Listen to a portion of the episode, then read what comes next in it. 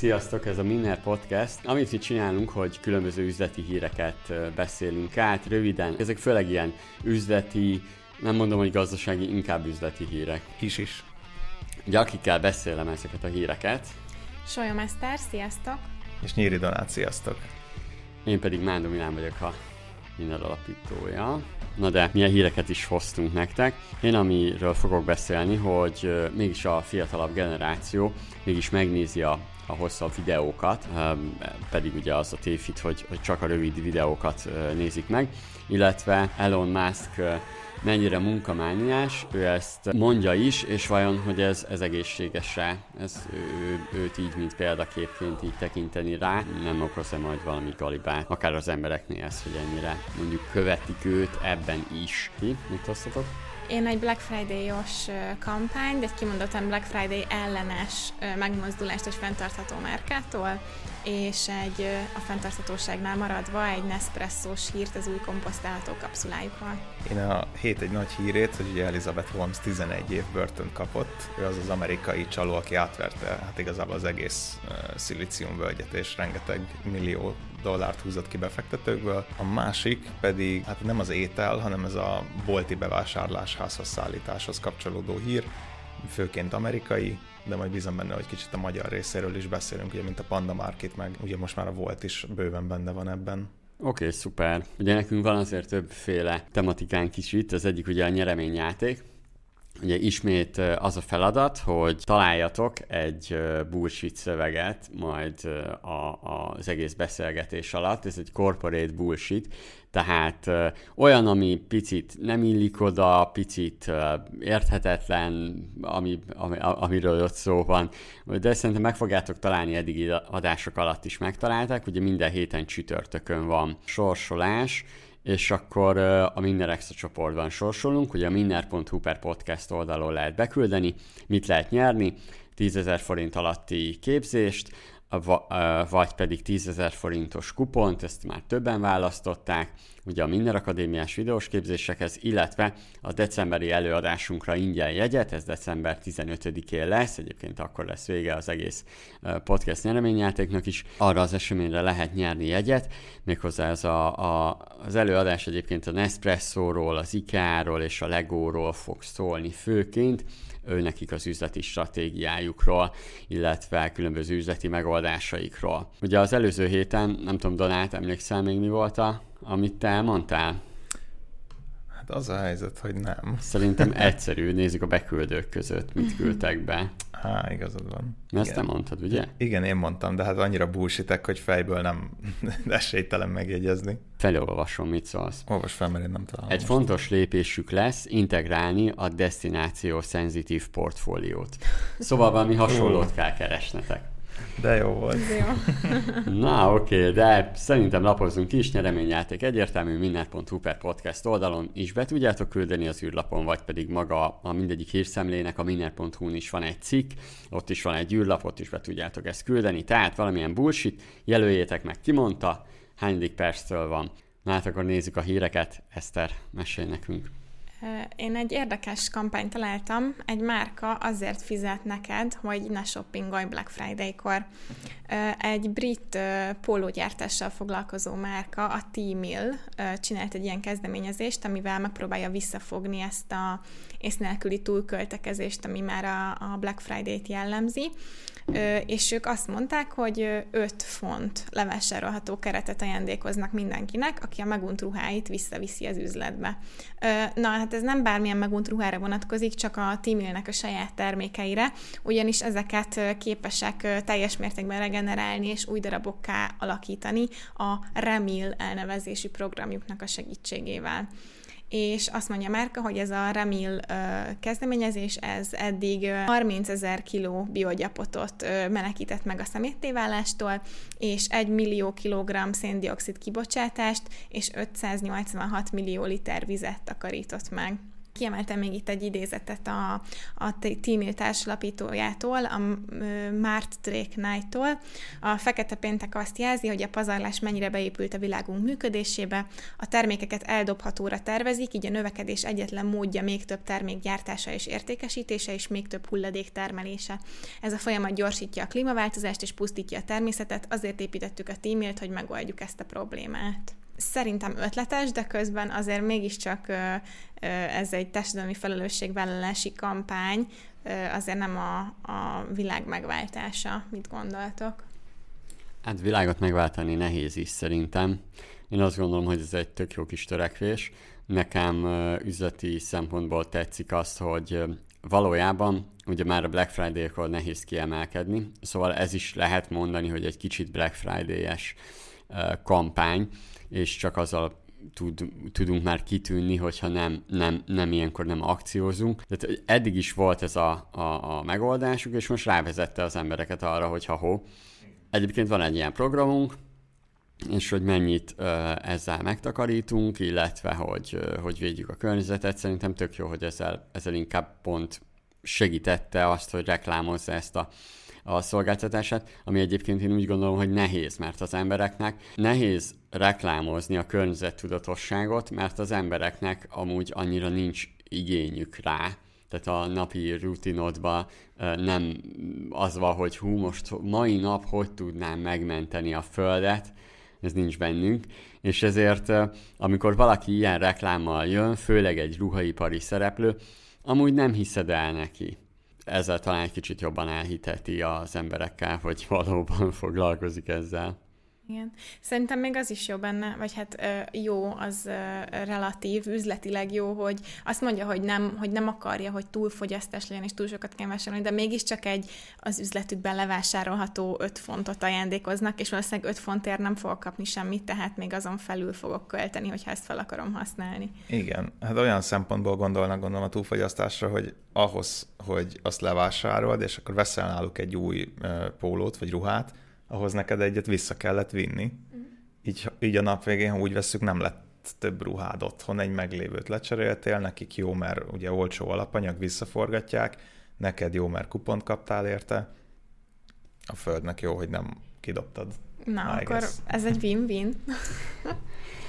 Mondhatni. Ja, hát akkor le is záradjuk igazából. ez nekem egyébként ez tetszik, tehát hogy ja. érdemes akár mondjuk, ha jövőre valaki Black Friday-ért tervez, akkor a, akkor nem azt mondom, hogy hasonlót, de hogy, hogy valami olyannal készülni, ami, ami pont azt segíti, hogy nagyobb publicitást nyer, tehát sok helyen fel fogják használni azt a, azt a sajtóközleményét, hogy ellen megy egy kicsit a Black Friday-nak, szerintem ezek mind jók, mint hogy az előző adásban volt ugye a Brúdok a, a VB-vel kapcsolatban, ilyenkor kicsit nagyobb publicitást nyer.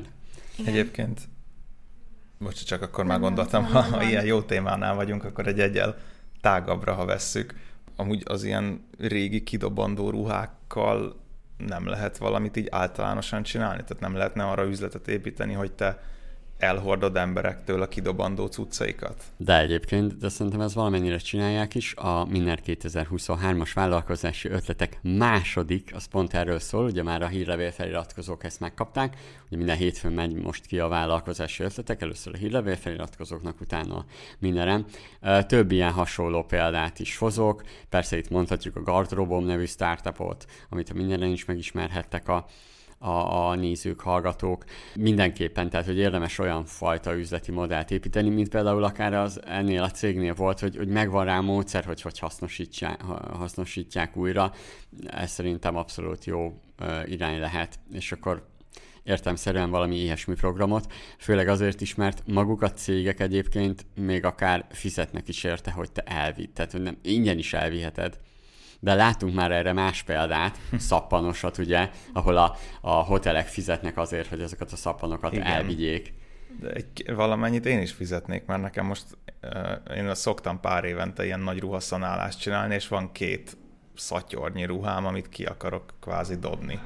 Most ahhoz sok, hogy tehát annyi időm nekem nincs, hogy egyesével feltegyem őket mondjuk marketplace-re, vagy gardróbomra, vagy valahova, random helyre nem akarom elvinni, mert megmondom őszintén, nem tudom, hogy a legtöbb helynél ténylegesen a szegényekhez eljut-e. Nekem ez egy ilyen mániám, hogy a konténerbe nem dobom, mert látom, hogy Igen. vannak emberek, akik oda mennek és kihalásszák belőle, ami nekik kell, és tudom, hogy az nem fog eljutni végül semmilyen segélyszervezethez, Aha. meg ott is aztán van olyan, aki válogatás közben hazaviszi magának a jobb darabokat.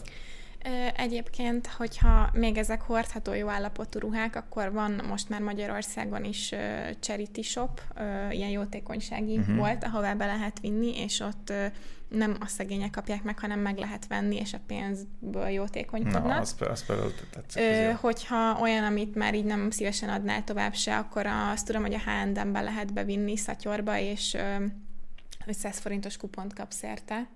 Na, Ö, ott nem hiszem, hogy újra hasznosítják ruhaként, de valamit csinálnak vele, valami mm. töltőanyag, vagy nem tudom, mi lett belőle. És egyébként azt akartam mondani, hogy ez külföldön úgy működik, vagy a fejlett nyugaton, hogy például Nagy-Britanniában, hogy megveszik tőled így kilónként 50 pennyért, és azt hozzák ide hozzánk a angol használt ruhaüzletekbe. Mm. Úgyhogy...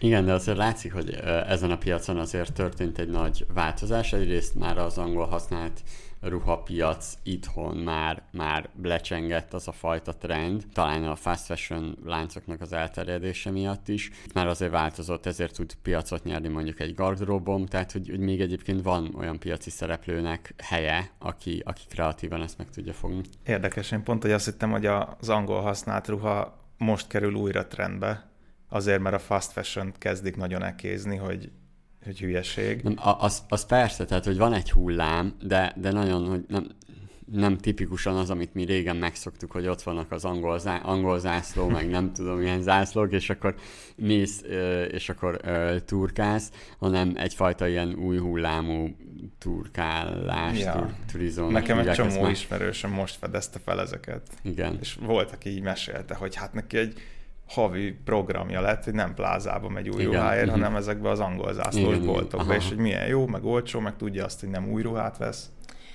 Szerintem ennek két kategóriája van. Van az a vintage, amikor a, a igazából jó módú emberek keresik a különleges használt darabokat, és azok elég drágák is egyébként. Uh-huh. És Budapesten is van több ilyen üzlet, ahol rendesen uh-huh. kiválogatják, és egy stílus szerint válogatják őket össze. Meg van ez a klasszikus turi, ami régen olcsó volt, de most már az sem olcsó, uh-huh. és egyébként az velük a baj, és azért értek veled egyet, hogy ez ki le fog csengeni, vagy remélem legalábbis, mert ö, ö, igen, igen, angol dolgok vannak, de ott is az alja fast fashion üzletekből, és tudod, hogy amikor elrakják a 4000 forintos címkét, az újonnan se került annyiba, mert olyan márkák. Ö, szóval ö, szerintem, nem tudom, én, én örülnék itt ezen a piacon egy disruptornak, mert régen tök jó vagy bemenni a kilós turiba, és 300 forintért vettél valamit, ez most már így nem, nem nagyon működik. Ez ne, nehéz az üzleti modellt ugye úgy összerakni, tehát hogy ehhez azért specifon kell összerakni, igen. Ugye a következő hír az az enyém, hogy mégis megnézi a fiatalabb generáció a hosszabb formátumú videókat. Érdekes paradoxon állt elő a fiatalabb generáció videófogyasztási szokásai vizsgálva. Egy 2022-es Ipsos kutatás ugye rámutatott, hogy főleg a rövid 1-2 perces videók kötik le a fiataloknak a figyelmét, amit ugye látunk is, TikToknak a népszerűsége, meg szokták mondani, hogy nagyon nehéz lekötni az emberek figyelmét, és akkor már 8 másodperc, pár másodperc alatt döntenek.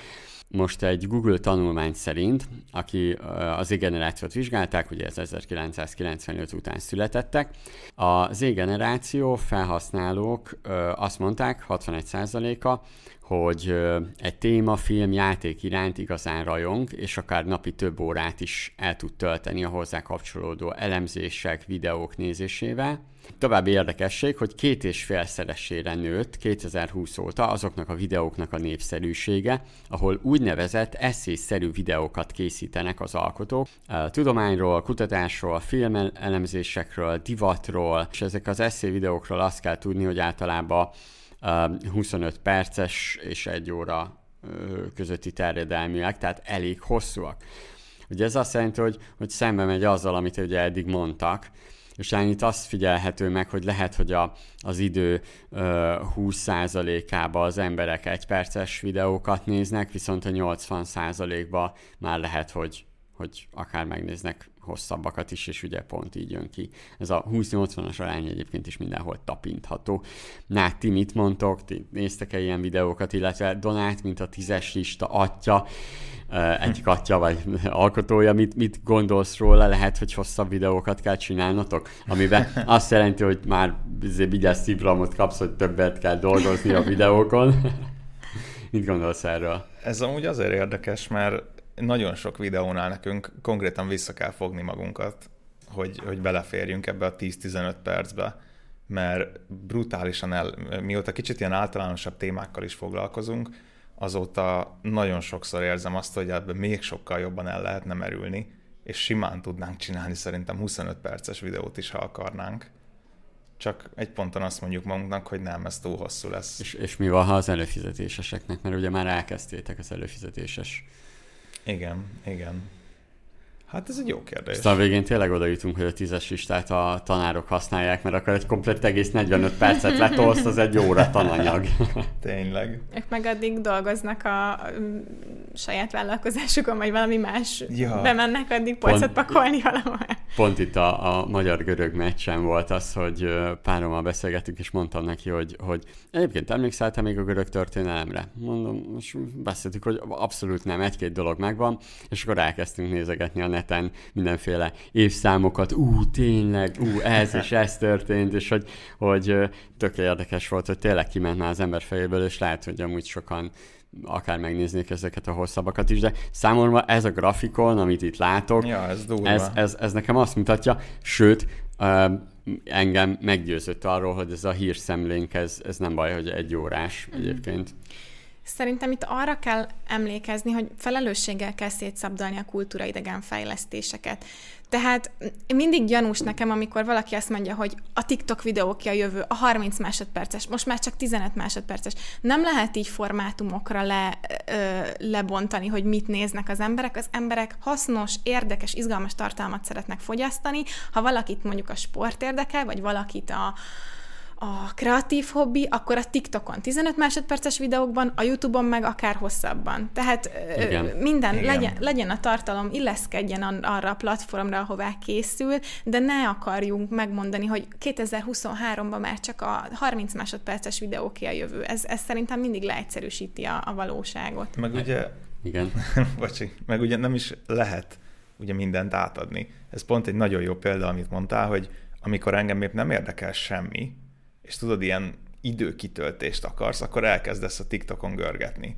De amikor te rájössz arra, hogy hú, engem most érdekelne a görög történelem, mert nem emlékszem rá, akkor nem 30 másodpercesével fogod te a görög történelmet, hanem akkor benyomsz egy 20 perces videót a YouTube-ról, ami tudod azt, hogy abban a 20 percben valószínűleg tök jól át fogja adni az egészet. Igen. Tehát azt a sulis tananyagot mondjuk tömören, vagy tömörítve.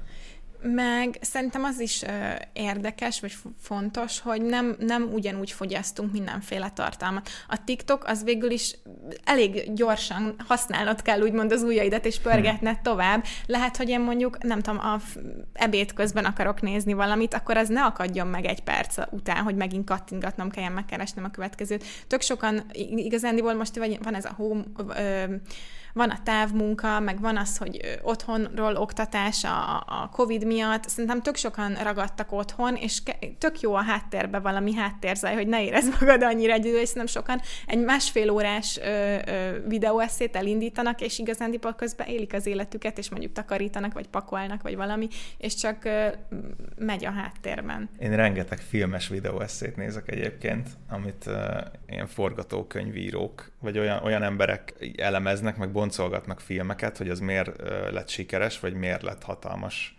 flop, uh-huh. akik amúgy forgatókönyvírást tanultak és értenek hozzá, és akkor ilyenekbe mennek bele, hogy ezt a karaktert miért építették fel teljesen rosszul, ez az ember ki lehetett volna hagyva az egészből, mert nem tett hozzá semmit ahhoz, hogy ott van, és akkor ebből egy ilyen 25 perces videót én simán meg tudok nézni, amíg mondjuk főzök, vagy... Egy, egyébként igen. Én a, mi a, szerintem ezt előző adásokban is mondtam, a trónok harcát kezdtük el, ugye teljesen most már végignéztük egyébként, én közben a trónok harca családfát néztem, ja, videó elemzést. lore videókat én igen. is szoktam, gyűrűk urában Akkor, is. Sőt, már addig is eljutottam, hogy egyszer csak feltűntek a kameraváltások, amit még régen ilyen operatőri uh, tananyagban én is tanultam, hogy nem tudom, egyik helyen volt tűz, utána a következő nézet, ugye egy másik jelenet volt, az is a tűzből jött ki, úgymond a kamera, és meg hasonló ilyen váltásokat úgy elkezdtem észrevenni, és utána rákerestem, hogy, hogy a trónok harca a filmes szemmel, tehát hogy operatőri szemmel, hogy és így hmm. rájöttem, hogy úristen, tök durva, hogy a trónok harcába ugyanazokat csinálják, amiket én is tanultam amúgy,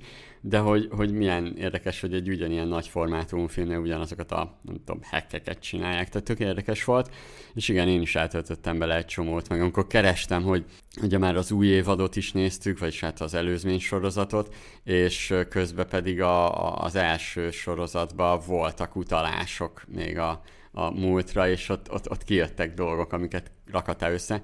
Ugye a könyvet nem olvastam, de úgy lehet, hogy el kéne uh, olvasnom. Szóval igen, szóval ez nagyon érdekes, úgyhogy én a hosszabb formátumokat uh, akár mindenkinek így tényleg javaslom, próbálja ki. Ugye ez a nagyon fontos, ez a kutatás a Google-nek volt a kutatás, és a YouTube-nak a belső adataira támaszkodik és Z generáció 95 után születettek, ezek pedig azért hoztam, mert általában őre is szokták azt mondani, hogy ebben ja. ezek ők nem néznek. Igen, Akkor a, hosszú a, videózás... a TikTok az legyilkolta a, a, a, a figyelmünket, meg a attention Csak így vannak, szegények, Igen. így ilyen, ilyen, ja. ilyen, nem tudom. Akkor a hosszú videózás nem halott, ez a lényeg. Nem. Igen. És ez Általában, amire azt mondják, hogy halott, az nem annyira biztos, hogy halott. Ja, mint a Facebook. Vagy az e-mail marketing. Na de nézzünk egy, egy igazi csalót. Én, én, én le vagyok döbbenve egyébként is ez a Holmes történet. Ez egy durva sztori. Én egyébként felírtam magamnak tízes lista témának még hónapokkal ezelőtt, hogy erről egy ilyen 15 perces van, videót, van hogy ő film mit csinált. is. Azt hiszem, van már film. Az lehet. Valamelyik, igen, igen, igen, igen, igen. Ah, de, de még én is csinálhatok róla. Ja, persze, persze. Na, mesélj róla. Na, Na, ugye, ugye az a nagy hír, hogy 11 év börtönbüntetésre ítélték Elizabeth Holmes-t. Áprilisban kezdi meg elvileg ennek a letöltését. Aki nem ismerné, ő volt az a hölgy, aki 2003-ban megalapította a Terranos nevű céget. Ez ugye egy, ez egy biotech startup volt, és az volt a lényege, hogy ilyen teljes vérképelemzésre volt képes szúrásni, tehát ilyen újbegyszúrásnyi vérből. Ez ugye hatalmas ugrás lenne, mert olyan dolgokat tudtak elvileg megmondani, amit most csak a rendes, ilyen több centi meg deciliteres vérvétellel tudnak megmondani. Úgyhogy hatalmas hype volt körülötte, meg nagyon nagyokat ígértek, hogy ez átalakította volna az egészségügyet. Tényleg ez egy elég jó technológiai ugrás lett volna. 2015-re volt azt hiszem a, a csúcsán a cég értékeltsége, brutálisan sok befektető harapott rá, valami 9 milliárdot ért a Terranos, vagy már maj, majdnem tizet. Majd kiderült, hogy ez a technológia nem létezik, azt hiszem nyomozó újságírók egy csoportja buktatta le őt, és kiderült, hogy soha nem is tudták hozni ezeket a dolgokat. Lehet, hogy mikor neki állt, akkor még szerette volna megcsinálni ezt a technológiát, de aztán egy ponton nem próbálkoztak, nem fejlesztettek tovább, cserébe hamisították az eredményeiket, meg úgy tettek, mintha létezne ez a dolog, jól átverték a befektetőket. Először az értékpapír felügyelet vádolta meg, fizetett félmillió dollárnyi büntetést, azt hiszem visszaadta a részvényeit, és tíz évre eltiltották a cégvezetéstől, vagy hogy új céget alapítson, vagy bármit csináljon. Majd 2018-ban jött a valódi bíróság, a valódi vádemelését, hát, és hát ennek lett most ez az eredménye, 11 év és 3 hónap börtön. A Minner hírlevélben is kiküldtem ezt a hírt, és én akkor olyan körítéssel raktam, hogy hát ugye csak 11 évet kapott, vagy 12-t írtam én kerekítve mondjuk, kicsit fölfelé kerekítettem, vagy látom, és hogy, hogy csak ennyit kapott, és erre jött válasz, hogy, hogy hát, de hát a gyilkosok is 5-6 évet kapnak, akkor most egy csaló. Hát de azért ez az évszázad csalása volt, szerintem nagyon, nagyon tehát többszöröse a Budakesnek. Mindjárt majd megnézem a hírlevélbe, a Jordan, Be- ugye úgy van, hogy van a Jordan Belfort, ő pár milliót lopott, utána átszámítva forintra, um, utána jön a, a Budakes és a Questor, tehát ők egyébként többet loptak, mint a, a Belfort, hm. és akkor az Elizabeth Holmes pedig, pedig brutálul uh, többszörösét. Számomra azért volt érdekes, hogy szerintem, szerintem az a 12 év ennél több kell, hogy elrettentse az embereket, mert egyébként ugyanúgy életeket tett tönkre, tehát biztos volt, aki a, a pénzét beletette, az életét rátette arra, hogy igen, ez egy jó cél, igen, egy olyan értelmszerűen olyan terméket fejlesztettek, amiben, amiben most bármelyikünk szívesen beletenne pénzt egyébként, mert ez egy tök jó Igen. dolog, ember életeket mentünk meg. És ez szerintem még eti, emiatt is volt teljesen etikátlan, én úgy gondolom. Egyébként most már rájöttem, van egy könyv, a, a Forbes adta ki Magyarországon. Elvileg az egyik becslés szerint 724 millió tőkét szedett össze ilyen venture capital meg cégektől, meg private investoroktól. Az, az az érdekes egyébként az ilyen dolgoknál, a Jordan Belfortnál is, meg itt az Elizabeth Holmesnál is, hogy az emberek valahogy nem érzik át azt, amikor, amikor ilyen startup befektetőktől csalnak ki pénzt, vagy lopnak el pénzt. Tehát, hogy amíg nem a, a Marika néni három évnyi megtakarítása megy el a tőzsdén, addig úgy vannak vele sokan, hogy hát azoknak van pénze, meg is érdemlik, hogy átverték őket. Nekem van egy ilyen érzésem, hogy olyan furán állunk ezekhez.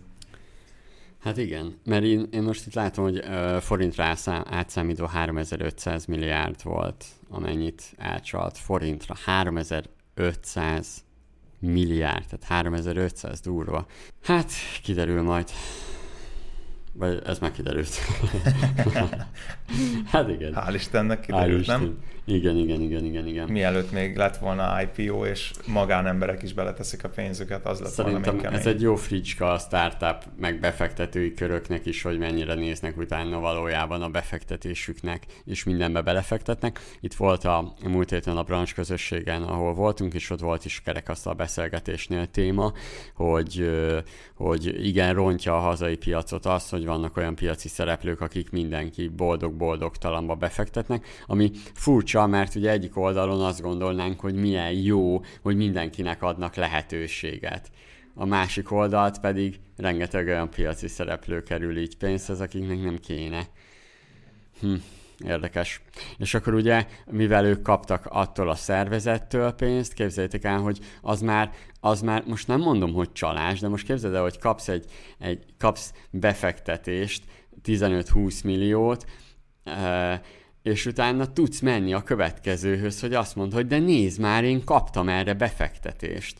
És azért a hazai befektetői kultúrát nézve, vagy a, a, akár a tudást, a skilleket, mm, az, az, egy, az egy social proof, egy áll social proof, miközben mindenkinek, mindenkinek adnak pénzt. Hát igen, de most tényleg azért, mert te odajössz hozzám valamivel, hogy te erre már kaptál 100 milliót, akkor az engem felment a saját due diligence-em alól, hogy okay. nekem nem is kell megnéznem a te termékedet, meg hogy létezik-e, hát amit pedig akarsz? Tuti, tuti, a, tuti, hogy az em, a befektetők többsége erre, erre úgymond ad, és, és, és ezért úgy vannak vele, hogy megspórolhatják azt az időt. Aha. Abban mondjuk egyetértetünk, hogy akkor meg hülye, tehát hogy azok a befektetők még nem is baj, eltűnnek, de most így, tehát hogy igen, de és ez már nem azt mondom, hogy csalás, de, de azért eléggé torzítja a befektetéseket a hazai piacon. Uh-huh. Illetve szerintem a vállalkozónak sem feltétlenül jó, mert lehet, hogy örülnék, hogy most megvan a fizetése, meg megvan a cégének az alapjának a pénz x évre, de hogyha ha neked ott van az a pénz a bankszámládon, akkor lehet, hogy nem is érdekel, vagy eltávolodsz attól, hogy mire van piaci igény, és amikor egyszer megszűnik ez a pénzforrás, akkor ezt hogy senki nem akar fizetni a cuccadért. Igen. És van ilyen piaci hmm. szereplő, több száz magyar, több száz millió forint befektetési összeget kapott itthon, és, és, és nem szolgálja ki rendesen az ügyfeleket. Akit érdekel, küldjön csetet, elküldöm melyik ez a projekt. Cseten üzenetet, csámcsoghatunk rajta, mert engem, engem abszolút fel tud húzni azt, hogy több száz milliót kap, és szezonban nem tud pénzt keresni. Ah. Jó, hát menjünk tovább. Egy másik IT, vagy nem IT, vagy tech szektor, nem is tudom, minek mondjam, startup hát már Elon Musk már nem, nem az a startup már régóta nem. Szóval Elon Muskról szól, szól a következő hír, ugye az van, hogy halálra dolgozza magát, és hogy jó példaképe ez a felvetésem. Ázsiában sok vezető a kelet Elon Muskja akar lenni, már kapásból ez is egy érdekes dolog, tehát ez főleg Ázsiára érvényes Kínára, kínai vállalkozók valahogy nagyon szeretnének Elon Muskra hasonlítani. Erre reagálta Musk a következőt a G20-as bejelentkezésén, online bejelentkezett a G20-as csúcsra. Én vigyáznék, mit kívánok, őszintén szólva, amennyire én gyötröm magamat, az már a kínzás következő szintje.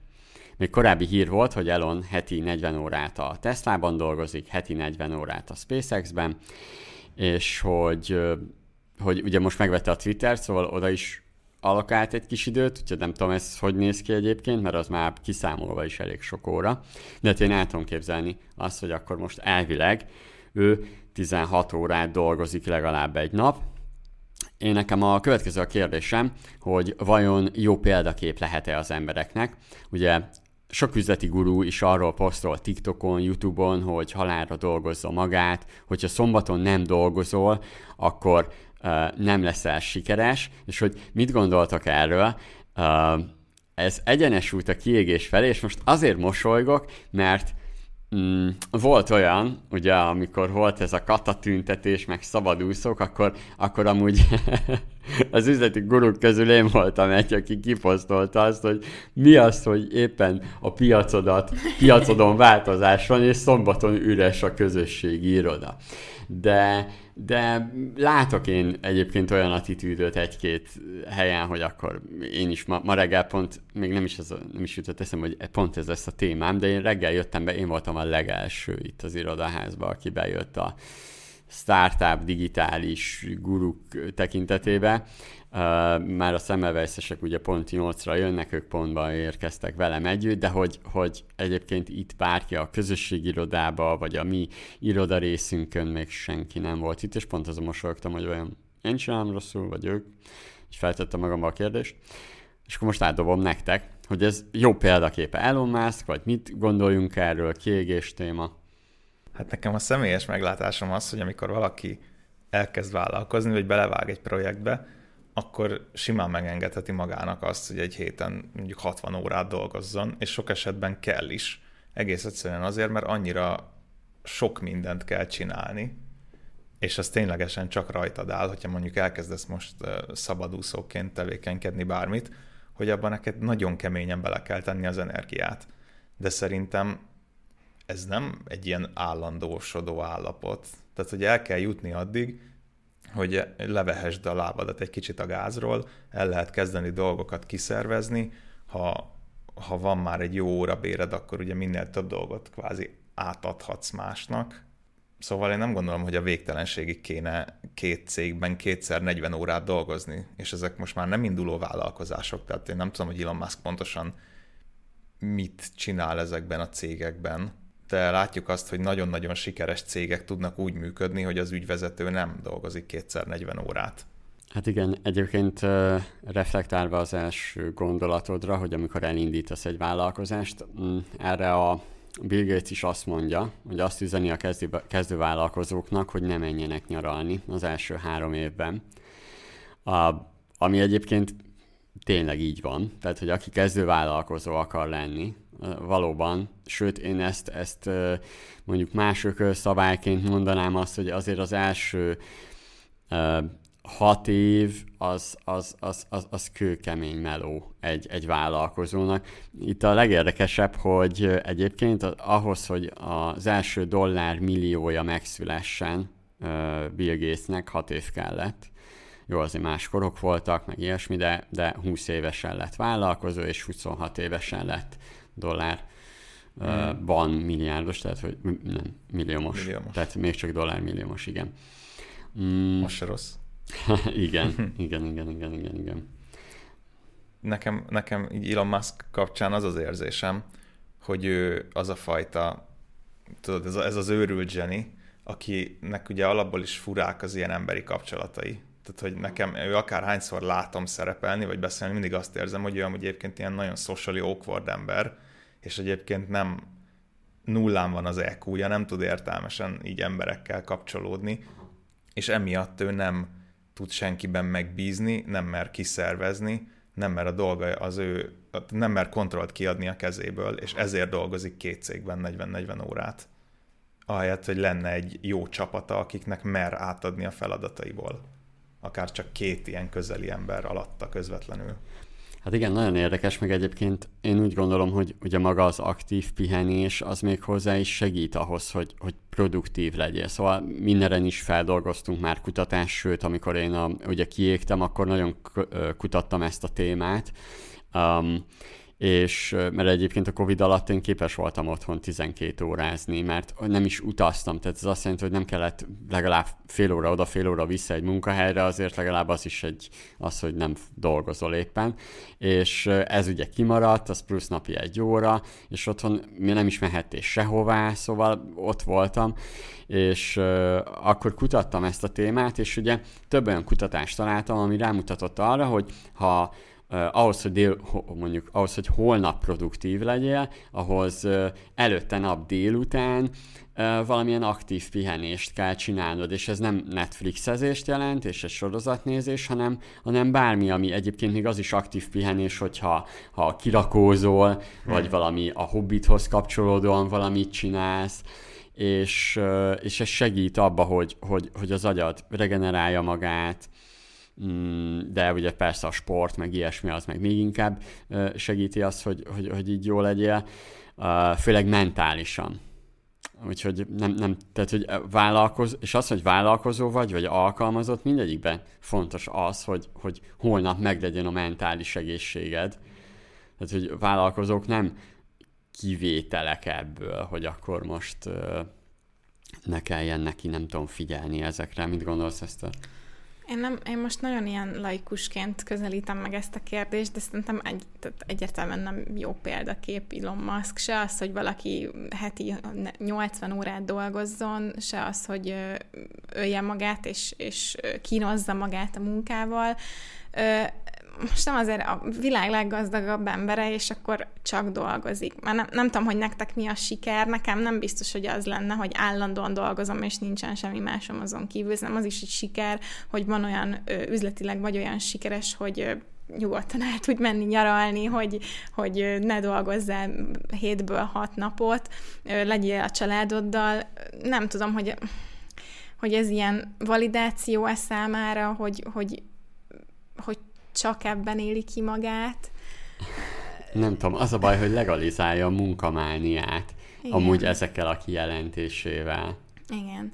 Öm, nem tudom. Meg, meg bárhogy, itt most azért is mondom egyébként, mert én úgy gondolom tényleg káros az, hogy ugye mind, rámegy a, a, az embereknek, hogyha túl sokat dolgoznak a, a párkapcsolata, mert nem azt mondom, tegyen, tegyen bele mindenki apait, anyait, de hogy, hogy ha, ha az Elon Musk féle rendszert, vagy, vagy, vagy akár egy-két TikTok guru által, hogy nem tudom, dolgoz szombaton is, hétvégén is, meg nem tudom mi, ezeket elkezded és nem tudatosan beleépíteni a vállalkozásod, vagy a mindennapjaidban, akkor igen, az, az például rámegy a párkapcsolatodra, és akkor majd, majd ne, nem is tudom, nem is fogod tudni, hogy Elon Muskot kéne okolnod azért, mert 40 évesen egyedül vagy, ö, ö, pár nélkül, és amúgy a, a vállalkozásodban is hiába keresel sokat. Ö, és most nem akarom példának hozni, mert, mert lehet, hogy hogy ö, ki tudja mi miatt nem talál pár, de például ott van a Jákob Zoli, aki a, azt hiszem az a neve, ugye ez a, a Crystal Nails-nek a tulajdonosa, TikTokon is tolja magát, tök gazdag, ugye top milliárdosok között van Magyarországon, nem tudom, szerintem top 50-ben azt hiszem bent van, van, nem tudom, luxus lakása, ferrari most utazgat mindenhová, egyedül. Hm. És hogy persze, biztos meg tudja magyarázni, meg egyébként kíváncsi lennék, hogy ő erre, hogy, vagy mit mond, például én őre felnézek, mert egy olyan iparágba lett ö, ö, sikeres, amire most nem gondolnánk, hogy hirtelen egy férfi a, a, ez a körömlak műköröm piacon ö, milliárdos vállalkozást épít. Egyik oldalt ugye tök jó. Én kíváncsi lennék, ő annó mennyit dolgozott, meg hogyan, és hogy viszont ugye most nála, hogyha nézzük, ő egy sikeres vállalkozó azért, mert ugye ráér utazgatni, aztán majd megtalálja azt a lányt, aki vagy hát lányt, vagy bárkit, ugye most már ugye nem lehet tudni, szóval nem, nem mondhatom ki ezt teljesen. Igen, tehát bárkit megtalál. Ja, de ez a munkamánia szerintem ez, ez nem biztos, hogy, hogy jó irányba mutat. Mondom ezt úgy én, hogy én, én tényleg tök szarú voltam, amikor kiégtem. Nem volt kedvem minden cikket írni. Az már a világ vége.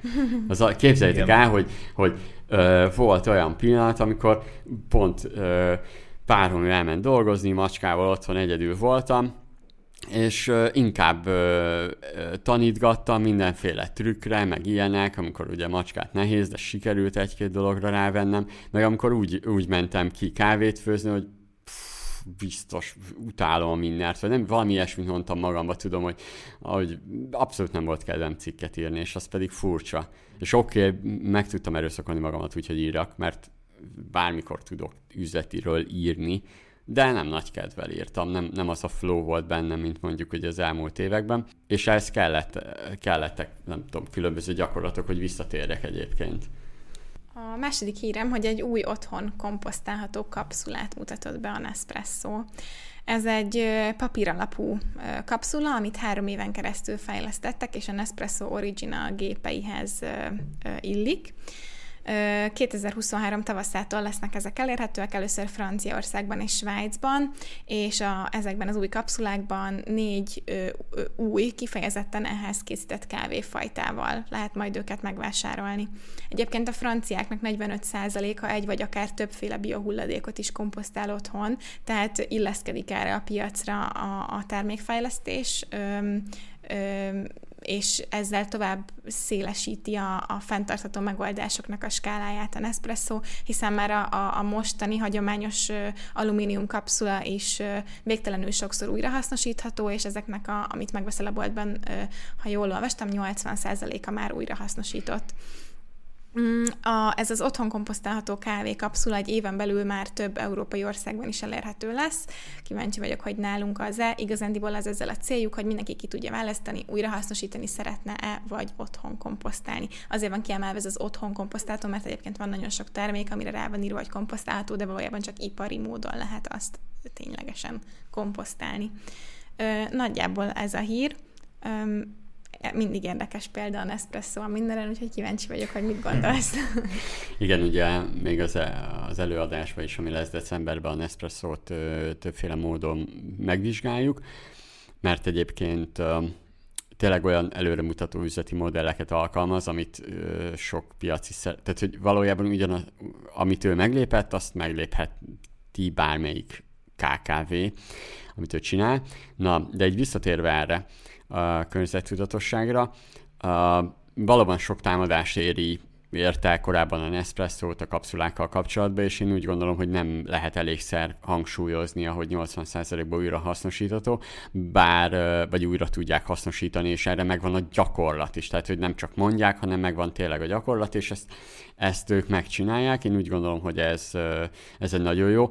Egyébként ha, ha nem ez lenne a modellje, például, hogy ő neki ugye a butikokba árulja meg online, tehát hogy nincsen valójában olyan piaci szereplő, ahol meg tudod venni a Nespresso kapszulákat, akkor egyébként nem lenne rá annyi kesse, hogy ezt megcsinálja.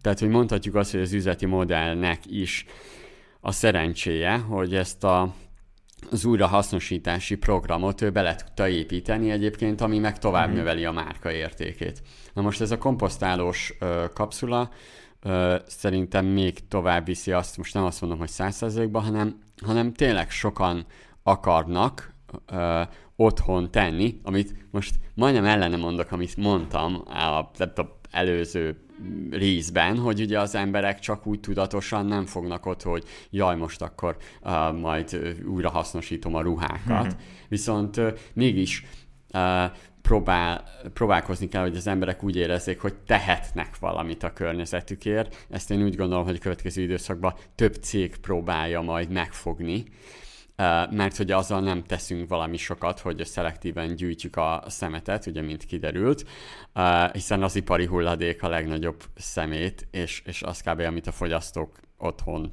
kidobnak, az, az, az bár nagy mennyiségnek tűnik, de nem, alig csak ilyen 7-8 százalék. Uh, tehát igazából elég nehéz úgy uh, hatni a környezetvédelemre.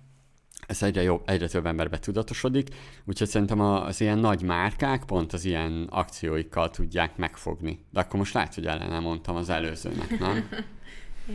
Ö, szerintem amúgy annyiban egyetértek, hogy a ruhaválasztásban még nagyon kevés a fenntartható lehetőség. Vannak fenntartható magyar márkák is, és brutálisan drágák, tehát az átlagembernek az marad, hogy megveszi a H&M, meg a fast fashion, meg ilyenek termékeket, Ö, viszont azért arra, mert, mert azért néhány éve megy ez a fenntarthatóság, nem akarom propagandának nevezni, de ez az edukációja a népnek, és ö, amilyen eldobható műanyag, ilyesmi, arról szerintem már észrevesszük, és nem van már elég sok emberben egy bizonyos bűntudat, hogy jaj, papírpohár, jaj, szívószál, és ez a kávékapszula is pont olyan, amit azért feltűnő, hogy ki kell dobnod, üríted, ja, itt van egy csomó, most egy kávé miatt elhasználtam egy ilyet, szerintem ez, ez jobban ér érzékelhető a, a fenntarthatósági aspektus, mint egy ruházati terméknél.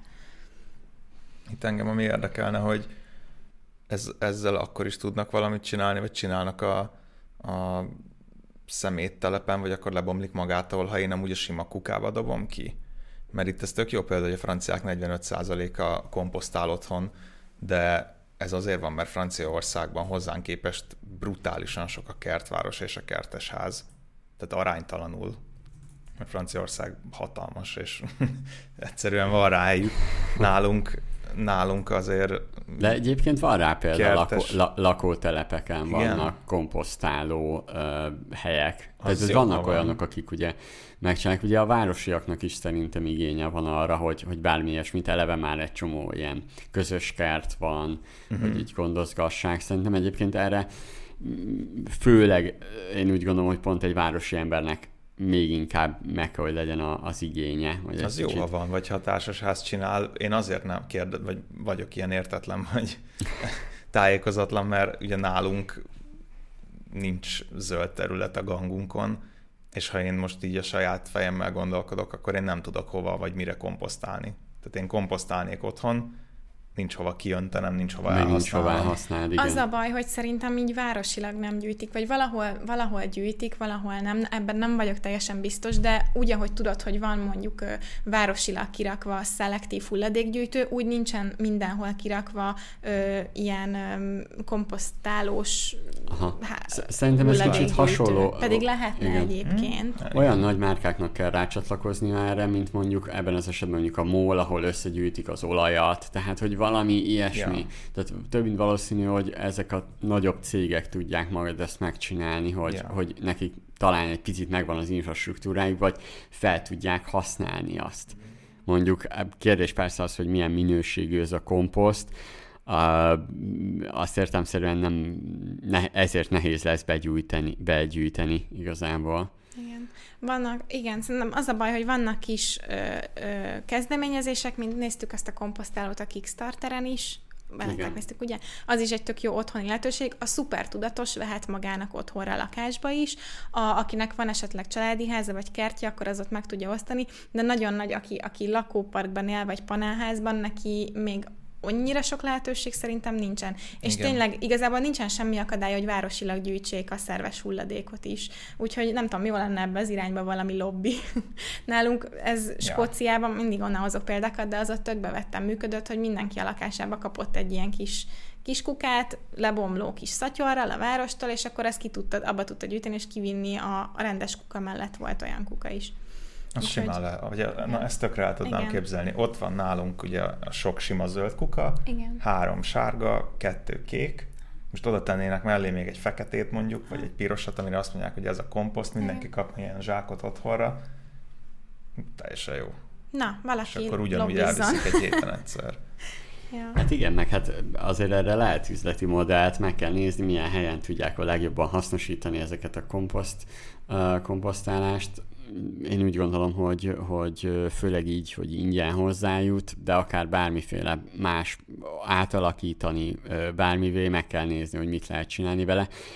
Ez tényleg a 2023-as második ötletben dolgozunk fel ilyet. Ott van az a cég, aki a shitet elhordja, és még ezért pénzt is kap, és 800 millió forint forgalmat tud évente generálni, úgyhogy elhordja a shitet, és 90%-ban azt újra tudja hasznosítani, 90-96%, és abból ugyanúgy építőanyag lesz.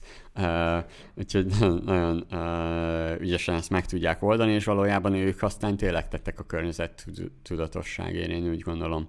E- emlékeztek a My Farmnál, hogy ott is volt egy ilyen olyan, hogy egy olyan edényt terveztek, ami alapból komposztálható is. Igen. És hogy, hogy ott is valami elindítottak valami ilyesmi programot, Igen. vagy szeretnének, hogy akkor azt abba akarják majd visszafele is elhozni a zöldségnek a szemetét, és akkor Sőt, nekik nem kéne kintről Igen komposztot venni, hanem teljes Igen. körforgás. Gondolom úgy választják ki a Nespresso-nál is, hogy melyik országban jelenjen meg, hogy hol van meg erre a, a lehetőség, és hol kaphatóak erre az emberek. Majd meglátjuk, hogy Magyarországot ide számolják -e. Nem, nem kell mindenhol egyébként. Tehát, hogy szerintem ez, ez, ez, ez pont jó arra, hogy egy lokálisban akár tesztelgessék, kipróbálják, és akkor nem gondolom, hogy hirtelen most a magyarok azok ráugranak erre, és akkor, és akkor elindul egy ilyen program, de aztán ki tudja.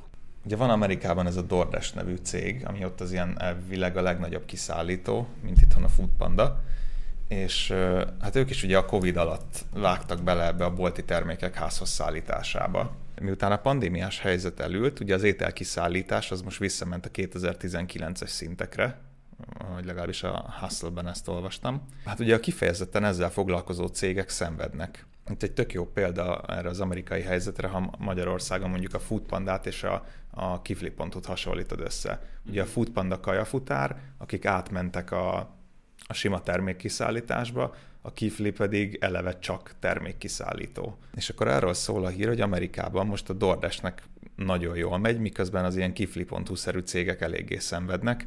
Az egyik ilyen amerikai cég 13 milliárdot vesztett a, az értékeltségéből, egy másik pedig épp most küldött el 2000 alkalmazottat. Emellett a DoorDash viszont megduplázta a forgalmát tavaly óta ebben a szegmensben, tehát brutálisan jól és dinamikusan növekszik. Elkezdték vizsgálni, hogy mit csinálnak máshogy, vagy mi az, amitől jobban megy, és nem a nagy bevásárlást váltják ki vele az emberek, még a versenytársak kifejezetten erre mennek rá, és például az egyik ilyen cégnél 100 dollár fölött van az átlagos kosárérték, addig a DoorDash-nél ez 50 dollár alatti tehát arra jutottak, hogy a bevásárlások közti ilyen kis hiánypótlásokra, adhok, nincs itthon valami, elfogyott valami dolgokra, rendelnek gyorsan, ahelyett, hogy el kéne szaladni a boltba. Illetve hát ami még nagy sikere a cégnek, hogy a havi 25 millió felhasználójukból 40%-ot tudtak előfizetővé konvertálni. Ugye a DoorDashnek van egy ilyen DoorPass nevű előfizetése, ami azt tudja, hogy havi 10 dollárt fizetsz,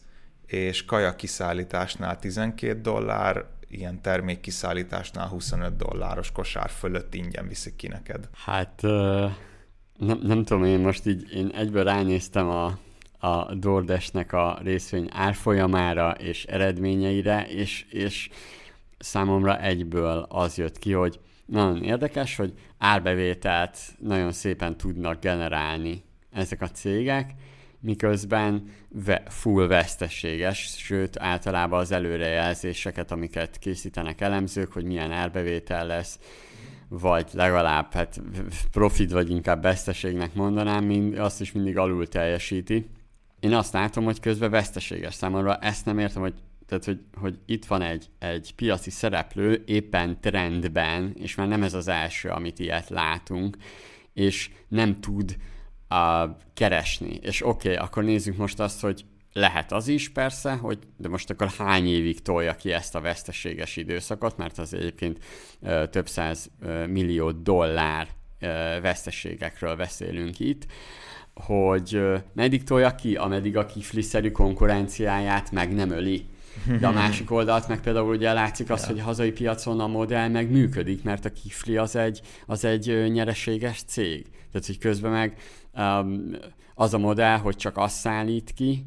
Itt ugye nagyon érdekes, hogy hirtelen mindent is ki akarnak szállítani. Mondjuk erre azt mondom, hogy, hogy tesztelni kell, és hogy nem tudom, határozzanak megfelelő KPI-okat, és ez pont nem, ez a segítség, ez nem a bullshit része, hanem hogy meghatározzák az adott üzleteknek a KPI-ját, um, tudatosan, de hogyha azt nem hozza, mondjuk egy, egy, egy panda marketnél, akkor le kell csapni tehát ott is már lassan mindent lehet venni, cipőtől elkezdve mindent, és, és, és tök furcsa, hogy miközben mondjuk ide jönne hozzánk konzultációra, akkor tudja az első lenne az, hogy nézzük meg, hogy mit lehet lecsapni, egyáltalán te mire vagy jó a fogyasztóknak, és hogy azt erősítsd, mert felesleges mindent is adni a fogyasztónak, és mindent kiszolgálni. Pont az a lényege a vállalkozásnak, hogy megtaláld úgy az egyensúlyt, hogy az ne menjen a működésed kárára. Érdekes egyébként, hogy én most direkt ehhez a hírhez szerettem volna keresni infót arról, hogy hogy megy itthon, például a Panda Market, de nem nagyon találtam. Ez lehet, hogy az én bénaságom, hogy rosszul kerestem, de nem, nem találtam semmi jó statisztikát arról, hogy itthon egyébként az nyereségese, itthon ténylegesen hányan használják, tehát mondjuk a kajarendeléshez képest hány százalék rendel Aha. bevásárlást Ott is. közelemben van egy Panda Market, központ, ahol mennek a futárok. Oh. Most annyit el tudok mondani, hogy ott, ott folyamatosan látom, hogy jönnek a, a, a biciklis motoros futárok, és, és viszik el ugye a, be, a bevásárlást, és szintén ez a pár ezer forint. Tehát, hogy ugye azért más, mint a kifli, mert a kifli az a kiflit, ha megrendeled, általában másnapra rendeled, vagy a következő napokra, és úgy hozza ki a, a termékeket. Egy, egy voltnál meg az van, hogy most azonnal. Tehát fél órán belül ott van neked a ketchup, meg a, a fűszerek, vagy ami kell, ugye éppen amit, amit nem fogsz leugrani hirtelen a, a boltba, sőt, most ugyanezen a vonalon ugye a volt is van, elindult, és például a TikTok videójuk erről szólt most nemrég, hogy mennyi idő, amíg telemész ugyanabba a boltba és bevásárolsz, és a futár, és akkor nem tudom, 33 perc alatt, vagy nem tudom hány perc alatt kihozta a futár, ő meg ha lement, akkor meg 42-45 perc volt, amíg bevásárolt, úgyhogy maga lemegy, és akkor megcsinálja ezeket a dolgokat. Nem, nem, nem tudom, én, én, én mindig jó mondjuk a volt, meg a nepincerők maga, maguk elég nagy százalékot kérnek, több mint valószínű, hogy ez mondjuk Amerikában nagyobb a verseny, és ott mivel nagyobb a verseny, ezért a DoorDash se tud akkora haszonnal működni. Igen, de bár egyébként Amerikában pont az egy nagy előnye ennek, ami nekem eszembe jutott itt a hír összeírása közben, hogy teljesen más a, a várostervezés, a, mi, minden, tehát ott más az élet. Ott olyan, hogy te leugrasz valahova, hogy te elsétálsz valamiért, az egy nem létező dolog. Rengeteg videó van arról, hogy európaiak elmennek Amerikába, és nem értik, hogy mi történik. Nincs járda, két ház között van 600 méter üres parkoló, és így nézik, hogy itt nincs olyan, hogy te sétálsz egyet. Ha te bármit akarsz, akkor autóba ülsz. Ha neked a kertvárosban, az agglomerációból el kell ugranod valamiért a boltba, az egy 30 perces autóút. Igen. És igen, ott, igen, hogy, ez, igen. hogy ez ott normális. Ergo ott az, hogy te rendelsz valamit, amit azonnal kihoznak, két termék, az sokkal nagyobb érték, sokkal több pénzt vagy hajlandó kiadni érte, mint itthon. Tehát nekem, én nem fogok 500 forint szállítási díjat fizetni, mikor alattam kettő épülettel van egy spár, és csak itt ebben a körben, ahol most az iroda van, meg az otthonom, szerintem van legalább hat bolt. De ezért is van az, hogy, hogy a piacra kell építened a, a, a vállalkozást. Szóval én most nem mondom azt, el, tehát több mint valószínű, vannak üzletfejlesztési tanácsadóik, elvileg számolgatnak, de azért sok startupot látunk belebukni abba, mert szerelmesek az ötleteikbe, és nem mérnek mindent vissza, próbálnak, ugye itt, itt, itt a legnehezebb, én meg is értem, legnehezebb az, hogy tartanod kell a versenyt, és emiatt ö, vezetsz be olyan dolgokat, amiben úgy érzed, hogy majd legyőzhetnek. Viszont mondjuk ez egy olyan, mint én tudom mondani nektek, hogy ö, persze még ezt rugózunk rajta egy csomót, de a minden előfizetés nem bevezetésével én úgy gondolom, hogy jót fogunk tenni a saját vállalkozásunknak, mert uh, igazából az egy olyan felesleges dolog lett volna bevezetni, hogy csak egy csomó problémát hoz, csak azért, mert hogy versenyben maradjunk, nem érdemes olyanba investálni, amit bárhogy számoltunk, nem éri meg a vállalkozásnak.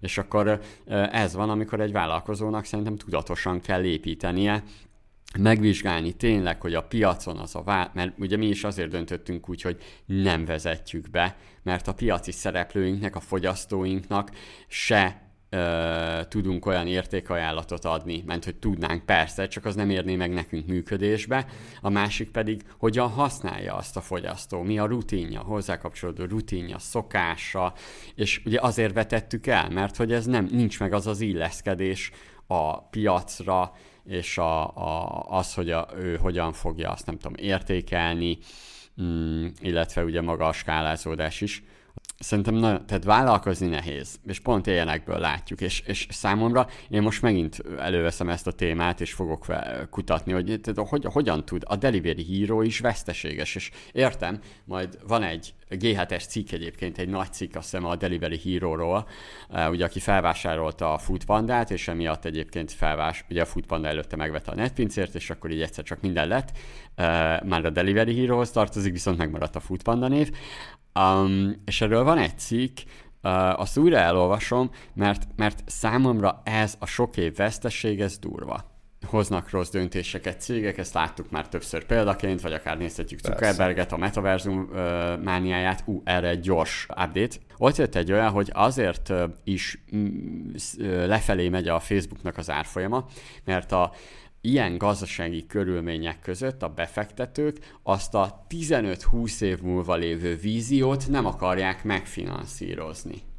És hogy, uh-huh. hogy valójában Zuckerberg egyébként egy mondjuk három évvel ezelőtt ezzel a hülye víziójával, hogy metaverzum meg ilyesmi, ezzel egyébként biztos, hogy még jobban feljebb száguldott volna az árfolyam, mondjuk amúgy is ment fölfelé abban az időszakban, de hogy még jobban ment volna, mert a befektetők azok ö, ö, szerették ezt. Viszont most egy trendváltozás van, ilyen recessziós, inflációs környezetben inkább támogatják a, azt, hogy nem ö, kalincol mindenfelé a, az adott vállalkozó cég, hanem, hanem a, a, a fő irányt azt tartja, Igen. foglalkozik a, a cégeket. Tehát, hogyha mondjuk ebben az esetben mondjuk Zuckerberg behirdetne egy ö, vállalkozókat támogató programot, az azt jelenti a részvényeseknek, hogy a hirdetési bevételek nőni fognak, mert sokkal többet fogunk költeni, mert mondjuk kidolgoznak valami olyan megoldást, amitől, amitől jobb lesz, na, egyből menne fölfelé az árfolyam. Persze. Tehát ezzel azt is akarom mondani, hogy, hogy ezt érdemes figyelni, talán Zuckerbergék uh, észhez térnek. De mondom, ugye az nagyon fontos, hogy, hogy ez nem azt jelenti, hogy most hú, mert mi okosabbak vagyunk, vagy ilyesmi, mint Zuckerberg, ugye az nem mi vagyunk, hanem ugye a lölő, hanem Uh, hanem hogy, hogy amikor benne vagy a bizniszbe, és ez bármilyen nagy cégre is igaz, hoz, hozhatunk rossz döntéseket, mert benne vagyunk. Nem, nincs, aki, nincs, aki, uh, főleg, hogyha csak olyan embereket veszünk fel, hogy nincs, aki visszahúzzon, uh, vagy, vagy és, és tényleg hozhatunk rossz döntéseket, mert én is majdnem bevezettem egy előfizetéses rendszert, szóval igen, hát akkor Zuckerbergnek lölőt kell felhívnia. Kérjen üzleti tanácsot. És okosabb. Van, Csak igen. tolmácsot ne felejtsenek elhozni. De ne is ez legyen a végszó, hanem akkor legyen a, a ugye nyereményjáték minner.hu per podcast oldalon tudjátok beküldeni. Van már YouTube videónk is, érdemes azt is nézni. Van ugye ugyanúgy Spotify, Apple Podcast, mindenhol elérhetőek vagyunk, a Minner Akadémián ott a jegy, ugye az eseményre, ugye ez a Nespresso, IKEA, Lego nagy dobásai esemény, én úgy gondolom érdemes eljönnetek megnézni, ha megnyertek jegyet, akkor meg ugye tök jó, már vendégeink vagytok, de van online jegy is, arra is érdemes befizetni. Hát, akkor sok sikert mindenkinek, sziasztok! Sziasztok! Sziasztok.